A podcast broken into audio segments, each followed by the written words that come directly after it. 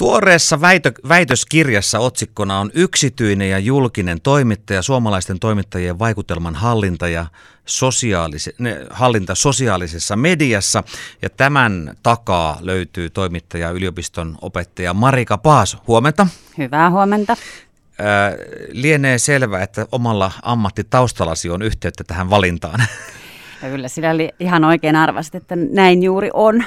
Tota niin, se oli semmoinen asia, mikä on varmaan aika monelle muullekin tuttu omasta työstään, mutta oli myös silloin toimittajan työssä, jos viitisen vuotta sitten, kun aiheesta innostuin, niin aika iso osa työtä ja, ja ylipäätään sitä kovasti puhuttiin tästä sosiaalisesta mediasta ja siitä, että siellä pitäisi olla.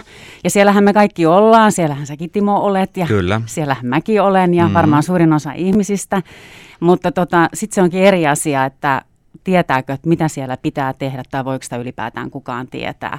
Ja tästä kysymyksestä mulla se kiinnostus silloin lähti, että okei siellä pitäisi olla ja mielellään siellä pitäisi jotenkin suosiotakin saada ja niitä seuraajia ja onnistua mainostamaan omaa työnantajaakin, mutta miten se tehdään?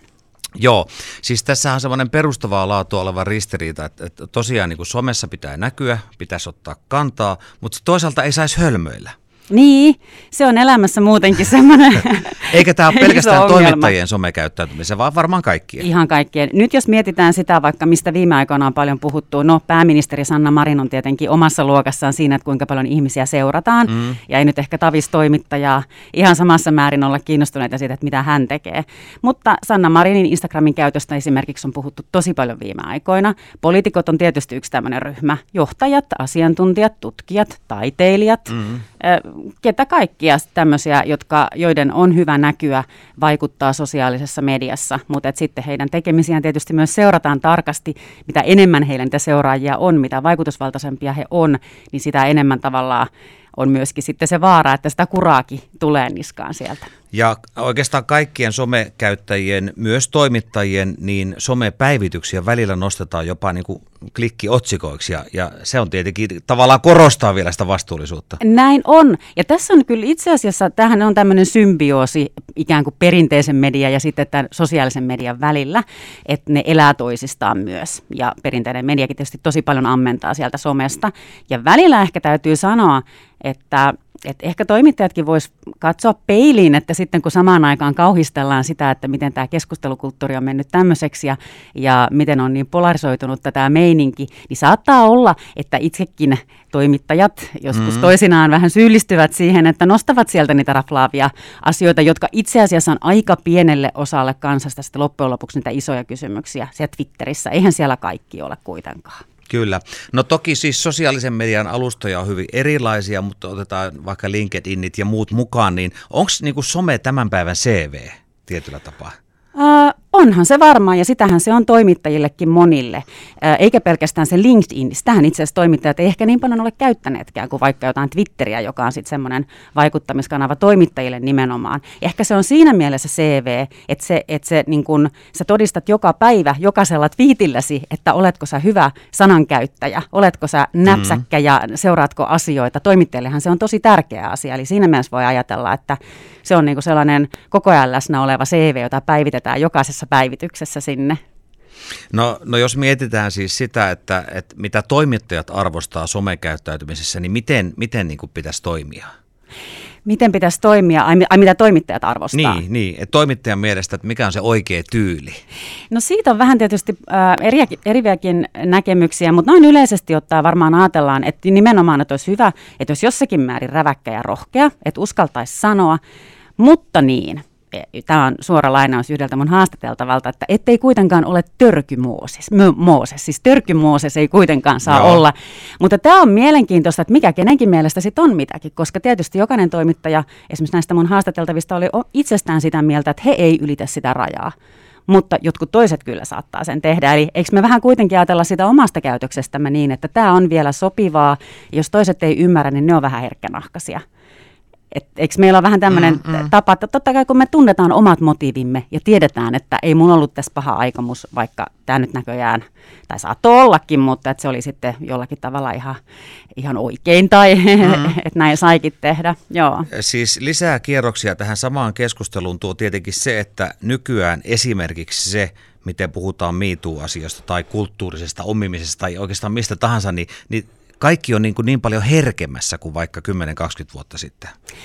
Niin, onko? Mä en osaa sanoa, ei oikein semmoista vertailukohtaa, mutta se on varmasti totta, että sosiaalisessa mediassa ne tavoittaa niin paljon ihmisiä nopeammin ja kuka tahansa pääsee osallistumaan siihen keskusteluun.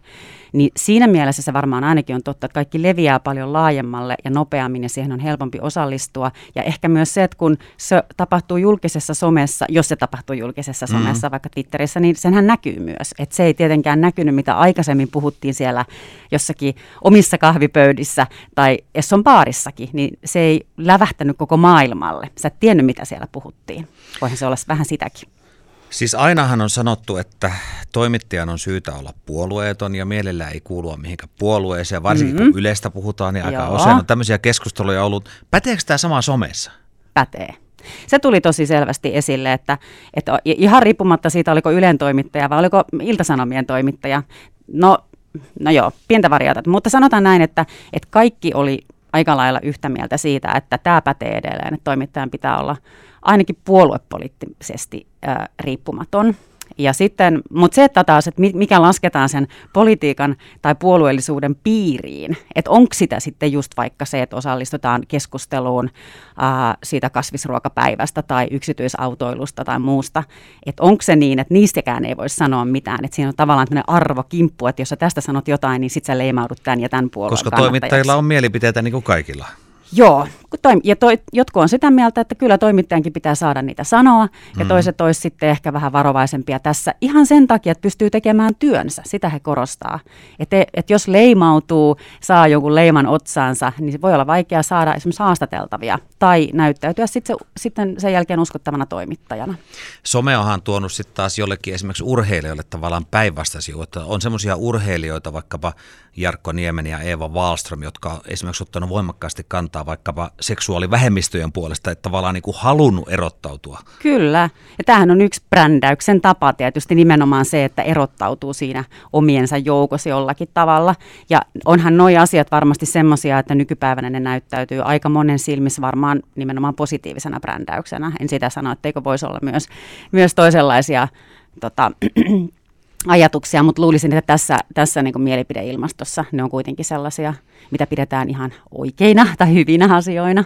No kun tuon brändäyksen nyt mainitsit, niin ne. mitäs on itse brändäys? No mä ajattelisin, että se on nimenomaan sitä, että strategisesti tai sanotaankin suunnitelmallisesti miettii sitä, että miten voisi positiivisesti erottautua niiden muiden kaltaistensa joukossa, niiden ihmisten silmissä, jotka on itselle tärkeitä. Eli voisi ajatella, että, että vaikka toimittajat haluaa erottautua, näy, näkyä ää, niin astua esiin muiden toimittajien joukosta ja, ja tota niin, näyttäytyä siellä hyvänä esimerkiksi vaikka potentiaalisten työnantajien silmissä tai sitten tietysti varmaan ihan niin kuin kuuntelijoiden, yleisön, katselijoiden silmissä, sen yleisön silmissä mikä se kenenkin tavoite on. Että jos se on se, että tarvii työpaikan tai haluaa vaihtaa työpaikkaa vaikka, niin sitten voi olla, että jotkut sanoo, että näin on tehnytkin, että vähän aktivoitu Twitterissä ja, ja tavallaan niin kuin nosti vähän sitä omaa profiilia siellä aika tietoisestikin. Mutta kun toimittajista puhutaan, niin saattaahan olla niin, että esimerkiksi työnantajalla on jotain sanomista tähän somekäyttäytymiseen. Tuliko tämmöisiä esiin millään tavalla? Ää, tuli, mutta itse asiassa aika vähän oli jo tullut mitään konflikteja ää, näiden mun haastateltavien joukossa. Et he oli hyvin tietoisia siitä, että heitä koskee tämmöiset sosiaalisen median ohjeet ja itse asiassa vaikka mä itse saatan välillä vähän miettiä, että onko se ihan oikeinkaan, että sanotaan, että nämä on 24-7 voimassa. Että silloinkin, kun sä et ole töissä, niin sä olet tavallaan töissä siellä somessa, koska siellähän ihmiset ei sitä ikään kuin erota, että oot sä nyt työajalla vai vapaalla. Mutta toimittajan mielestä oli lähtökohtaisesti ihan fine. Ja tota, ehkä hän on tottunut ajattelemaan niin muutenkin, että toimittajuutenhan kuuluu vähän tämä tämmöinen ajattelutapa, että se ei ole työ, vaan se on elämäntapa – ja, ja se, se sitten näkyy siinä, että, että ymmärretään se, että näin, näin, näin ollaan myös somessa.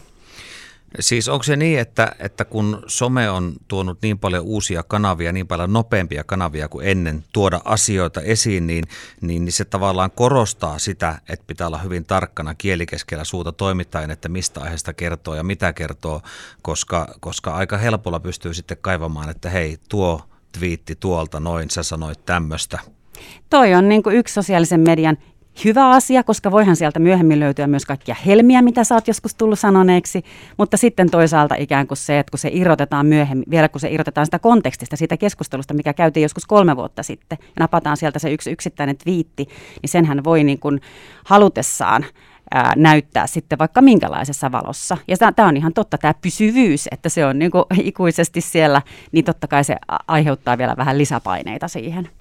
Marika Paaso tähän loppuun. Voisiko nyt kuitenkin yleistää jollain tavalla, että, että toimittajia noin periaatteellisella tasolla koskee ihan samanlaiset sosiaalisen median käyttäytymissäännöt kuin kaikkia muitakin? Nä, näin mä ajattelisin, että niin se valitettavasti Timo on.